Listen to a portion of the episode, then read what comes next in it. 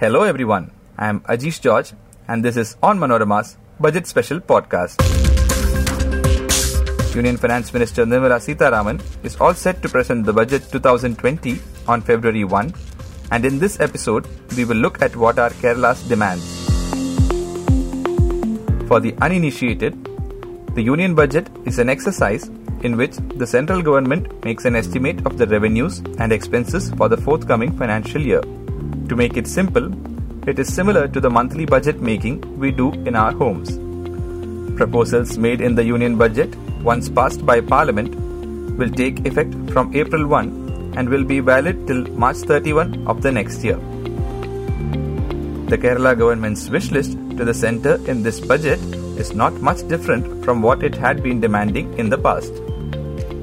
On top of Kerala's priority list this time too is a request to expand its borrowing limit. A state can borrow 3% of its GDP from the open market each fiscal. Kerala Finance Minister Thomas Isaac had been constantly demanding to push the limit to 3.5% of the GDP.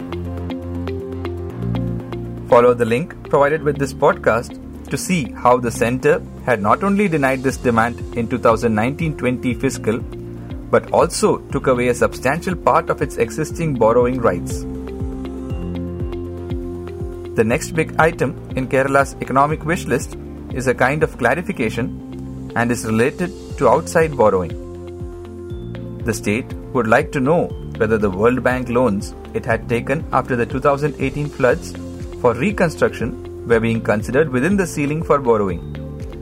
The World Bank had given rupees 1789 crore as loan for various reconstruction projects. Isaac fears it had been added to Kerala's quota of annual borrowing.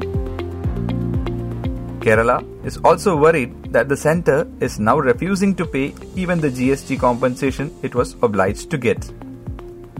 Kerala has been assured an annual GST growth of 14%. Therefore, if its tax collection falls under 14% every month, the gap would be filled by the centre as compensation. As it stands, Kerala's tax growth is just about 10%. The remaining 4% is to be paid by the centre.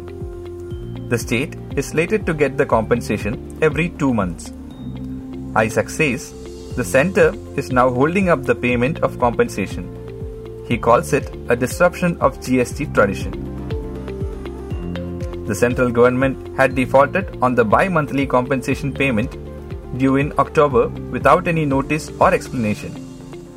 The installment that should have reached by December 2 was delayed.